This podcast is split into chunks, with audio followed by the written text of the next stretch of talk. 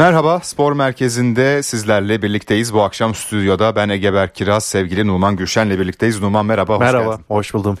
Hafta sonu geride kaldı. Süper Lig'de 27. haftayı tamamladık. Ee, saha içine elimizden geldiğince girmeye çalışacağız. Oyun planlarını, şampiyonluk yarışını ama maalesef yine altını çizerek maalesef diyorum. E, oyunun dışındaki pek çok şeyin konuşulduğu bir hafta oldu.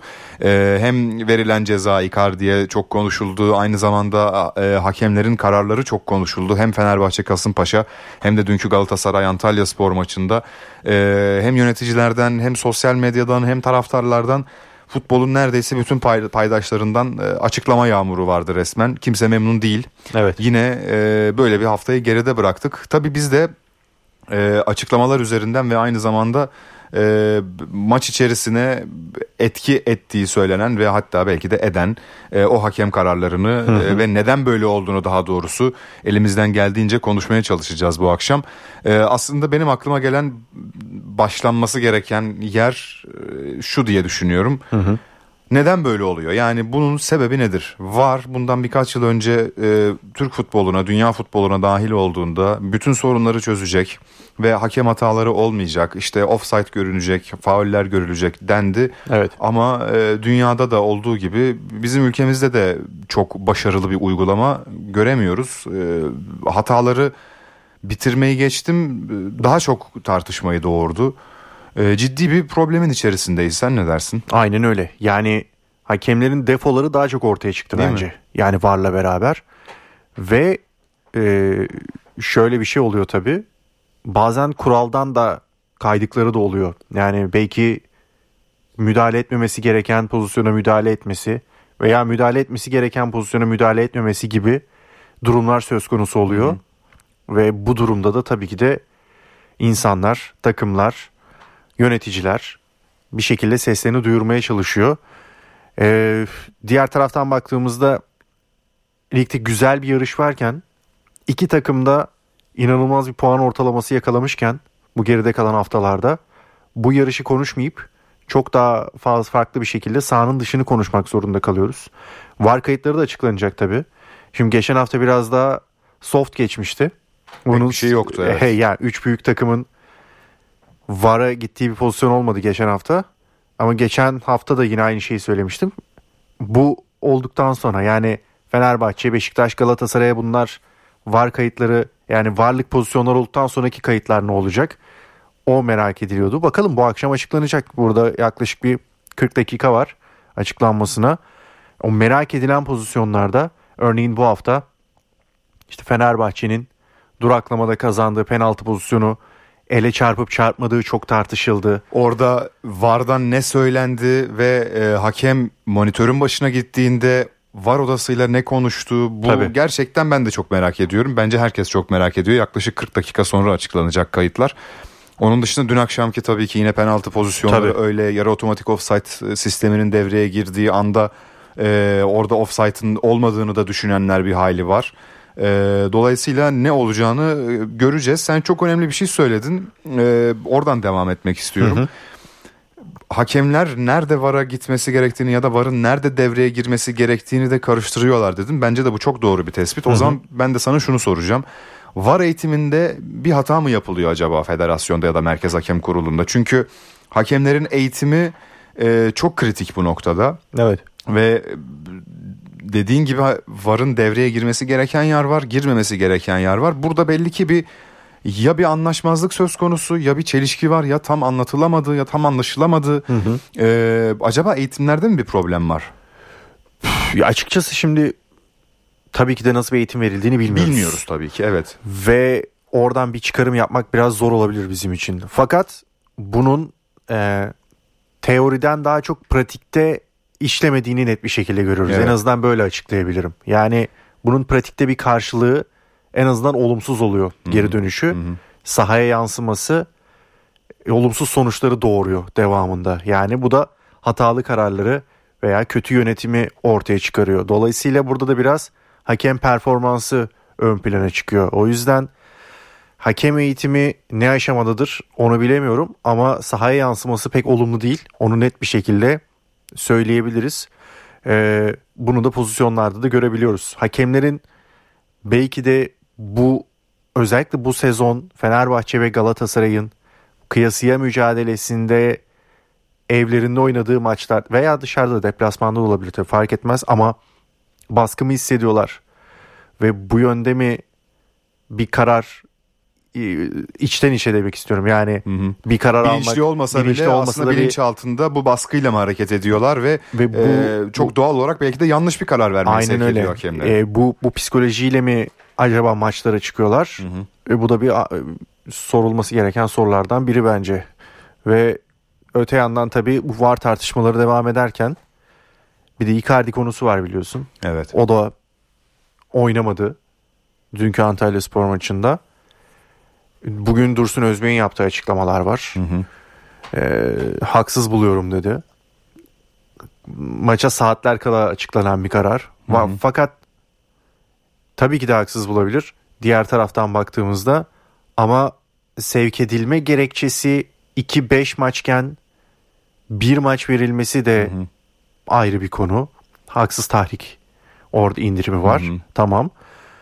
E, o zaten Bein Sports'tan net görüntü yok. Zaten görüntünün ayrıca bir tribün çekiminden olması da orada tartışmalardan bir tanesiydi. Ee, yani yayıncı kuruluşun sağladığı görüntülerden olmaması tamamen bir tribün çekiminden bunun paylaşılıp sosyal medyadan e, duyulmasıyla ve bilinmesiyle hareket Tabii. etmesi de ayrıca eleştirilen yönlerden bir tanesi. Aynen. Bu arada çok e, sıcak bir gelişme hemen söyleyeyim. 19.30'da açıklanacakmış. Yani hmm, erken açıklanacak bugün. 6.5 dakika sonra var kayıtları da açıklanacak. Biz yayın sırasında tabii dinleyebilir miyiz bilmiyorum Dinleyemeyeceğiz muhtemelen. ee... ee, çıktıktan sonra bakacağız.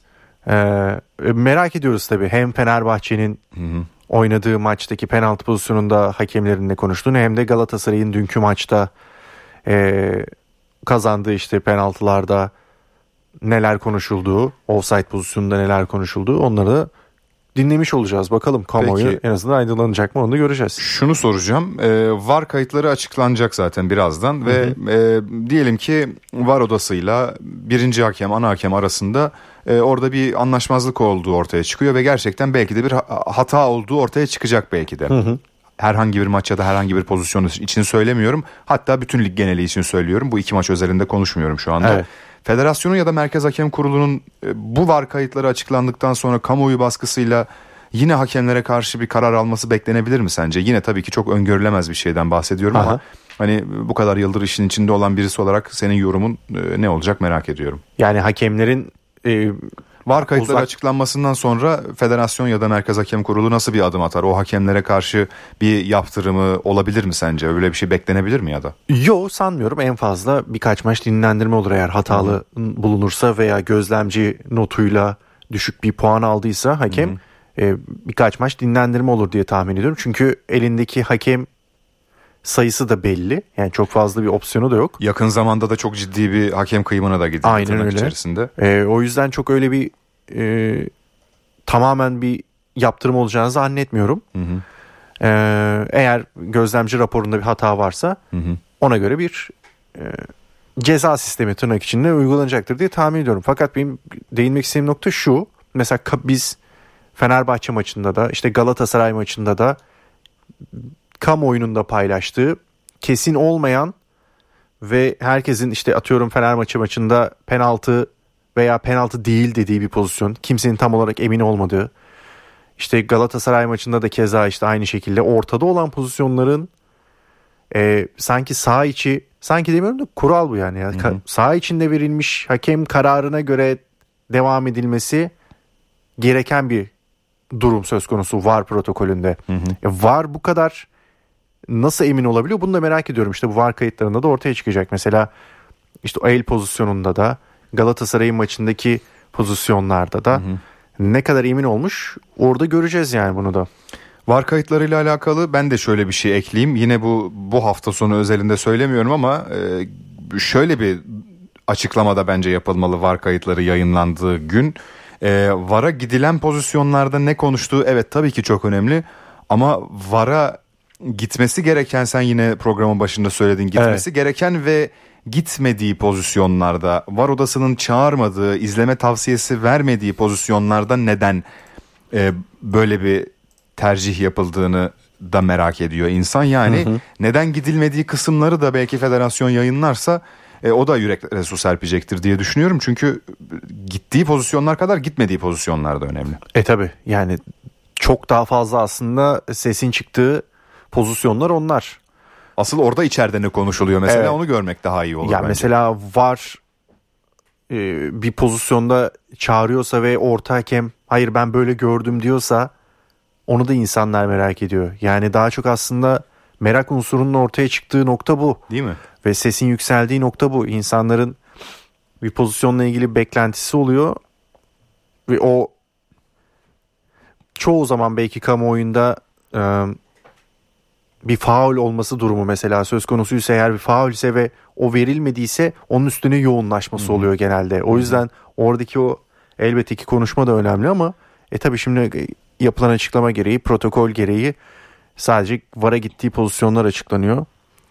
Ve bakalım göreceğiz ne olacağını. Aynen öyle.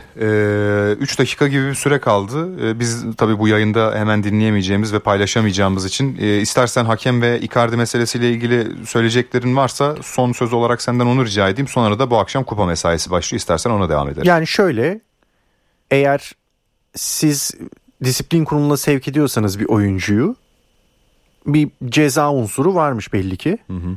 Ama o ceza unsurunun karşılığı cezayı siz oyuncuya vermezseniz bu kez de kulüp tarafı da tabii ki de niye böyle bir ceza verildi diye tabii ki de sesini çıkarır. Hı hı. Sistemle eder diye tahmin ediyorum. E, görüntülere baktığımızda bir hareketi var gibi Icardi'nin ama net değil. E, ama siz bu görüntüden siz oyuncuyu disiplin kuruluna sevk ediyorsanız o zaman onun karşılığında belki de bir cezayı vermelisiniz. E, yok emin olamıyorsanız bu kez hiç disiplin kuruluna sevk etmemeniz gerekiyor gibi bir durum var. Zaten tedbirsiz sevk edildi. E, maç günü hemen açıklandı. E, bir maçlık bir ceza oldu. Orada öyle bir sanki soru işaretleri var. Hı hı. E, tam olarak onun karşılığı sanki verilmesi o zaman gerekiyor gibi duruyor. Yani eğer disiplin kuruluna sevk ediyorsunuz. Bu arada ben de Fenerbahçe'ye geçelim dedim ama Aha. aslında ben de şunu söyleyeceğim. Ee, şimdi tekrar aklıma geldi. Hı hı.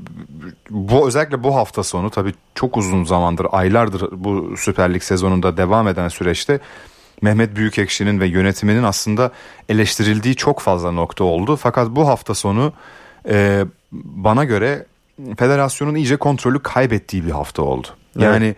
Herhangi bir şeyin kontrolünü artık sağlayamaz duruma düştü. Çünkü e, hakem hataları, Icardi'nin cezası, ondan öncesinde Halil Umut Meler'e yumruklu saldırı, hı hı. E, İstanbul Spor Başkanı'nın sahaya inip takımı geri çekmesi gibi bunların hepsini birleştirdiğiniz ve bunların hepsi daha yakın zamanda oldu. E, Süper Kupa olayı. Süper Kupa olayı kesinlikle en çok büyük. iyi hatırlattın. E, o kadar çok şey oldu ki artık bu hafta sonu e, Mehmet Büyükekşi yönetiminin kontrolü kaybettiğinin bence net olarak göstergesi oldu. Hı hı. Keza başkan da bugün aynı şekilde aynı şeyi söyledi Sayın Dursun Özbek. Ee, hiçbir kulübün memnun olmadığını ve kendilerinin de bu durumdan memnun olmadığını ifade etti. Mehmet Büyükekşi'nin herhangi bir açıklaması ya da federasyonun bir açıklaması olur mu olmaz mı önümüzdeki günlerde tabi bilemiyoruz. Ama e, olursa e, mutlaka zaten takip edeceğiz ve burada da paylaşacağız. Evet. E, durum bu. Şimdi istersen geçelim kupaya ne dersin? Olur. Kupa mesaisi başlıyor çeyrek finaller. Evet çeyrek final başlıyor. Bu akşam Fenerbahçe Ankara gücü deplasmanında sahaya çıkacak. Ee, kesinleşen 11'ler henüz belli değil. Ee, maç 20.45'te genelde maçtan bir saat önce duyuruluyor e, resmi kadrolar. Ama şöyle bir Fenerbahçe'deki eksikleri ben bir hatırlatayım. Tabii. Bugün İrfan Can Kahveci yok. Joshua King yok. Ee, ve Çağlar Soyuncu da tedbiren yok yani dinlendirilecek duyduğumuz Hı-hı. kadarıyla ve e, takımla çalışmalara başlayan ama henüz hazır olmayan e, sakatlığı devam eden Fred de bugün Ankara'ya götürülmedi. Beklediğimiz bir 11 var. En azından haberlerde paylaştığımız 11'i paylaşayım. Netleşmemiş 11 olsa Tabii. bile. Kalede İrfan Can'ın başlaması bekleniyor. Defansta Mert, Bonucci, Bekao, Osterwolde. Bekao da dönebilir yani bu akşam. Hı hı. İsmail Zayt orta sahası.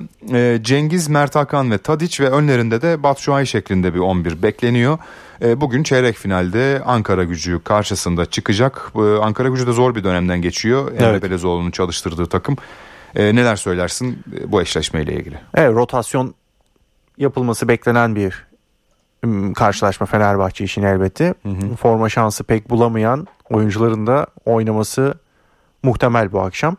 E, kağıt üstünde tabii ki Fenerbahçe yine de bu kadrosuyla da favori olarak favori. çıkacak ama e, Türkiye Kupası'nı her takımın hedeflediği turnuvalardan biri. Dolayısıyla zor bir maç olabilir tabii ki Fenerbahçe için. Burada e, Cengiz formda. Tadic'in bir biraz düşüşü var gibi. Mert Hakan son dönemde biraz daha iyi. Onun performansı ne olacak tabii o merak konusu.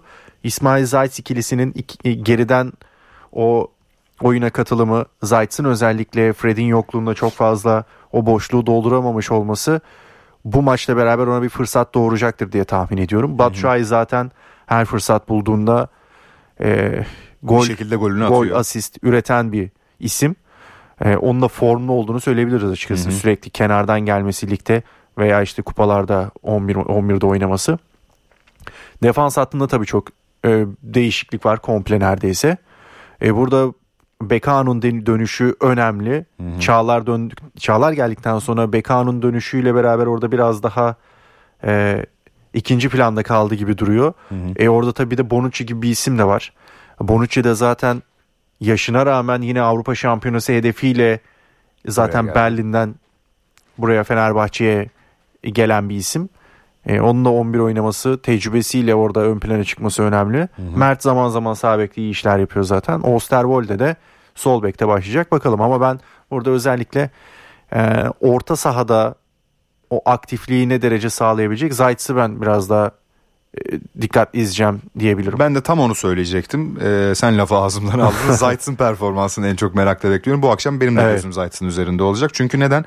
Ee, Krunic geldi. İlk bir iki maçı iyiydi. Daha böyle hemen adapte olmuş gibi görünüyordu ama sonradan Fred'in yokluğunu bir hayli aratmaya başladı. Daha doğrusu Fred'le beraber oynadığı maçlarda belki de iyi görünüyordu. Fred yine çevresini çok iyi gösteren bir oyuncu olduğu için Krunic'e de tabii kötü bir oyuncu demiyorum ama en azından bekleneni karşılayamadı. Fred'in rolünü oynayamadı Krunic. Dolayısıyla evet. bugün de Krunic'in e, yedek başlayacağını tahmin ediyoruz ve Zayt İsmail ikilisi dediğin gibi nasıl olacak? İsmail zaten özellikle oyunun savunma tarafını çok iyi e, kotarabilen bir oyuncu. Hı Zayt da biraz daha e, pas bağlantısı olmayı deneyecek ve e, ileriyle ilerideki dörtlüyle e, bağlantı kurmayı deneyecektir mutlaka. Hı hı. E, Zayt's'ın dalgalı performansı 2-3 yıldır Fenerbahçe'de çok iyi oynadığı dönemde oldu. Çok düştüğü, sakatlandığı dönemler de oldu. E, artık biraz daha orta saha rotasyonunda hele Fred'in de bu dönemde olmadığını varsayarsak e, Zayt'sa bir hayli ihtiyaç duyduğu bir dönem Fenerbahçe'nin. Onun performansı bence de belirleyici olacak. Evet. Ee, sağ bekte de Mert'i ben merakla bekliyorum. Hı hı. Çünkü dediğin gibi onun da iyi performansları vardı. Ee, orada tabii bekte biraz alternatifi fazla. Gerçi Osay Samuel'in hafif bir sakatlığı vardı. Ee, ama ona rağmen tabii Ferdi'yi sağ beke koymuştu İsmail Hoca. Evet. Osterwolde'yi Kasımpaşa maçında yine sol bekte görmüştük. Ee, bakalım e, Mert bu akşam ilk 11 başlarsa nasıl bir performans gösterecek? Bir de onu merakla bekliyorum. Ee, Valla Mert Hakan da çalışkan bir oyuncu olduğunu gösterdi. Hı hı. Ben e, Mert Hakan'ın bu açıdan değerli bir figür olduğunu düşünüyorum. E, bazen saha dışıyla çok gündeme geliyor ama saha içindeki e, oyunu da Fenerbahçe'ye özellikle son 1-2 maçta bir hayli pozitif olarak yansımış durumda. Evet. Süremizin galiba sonuna geldik. Numan evet. çok teşekkür ederim. ben teşekkür ederim. İyi akşamlar. İyi akşamlar.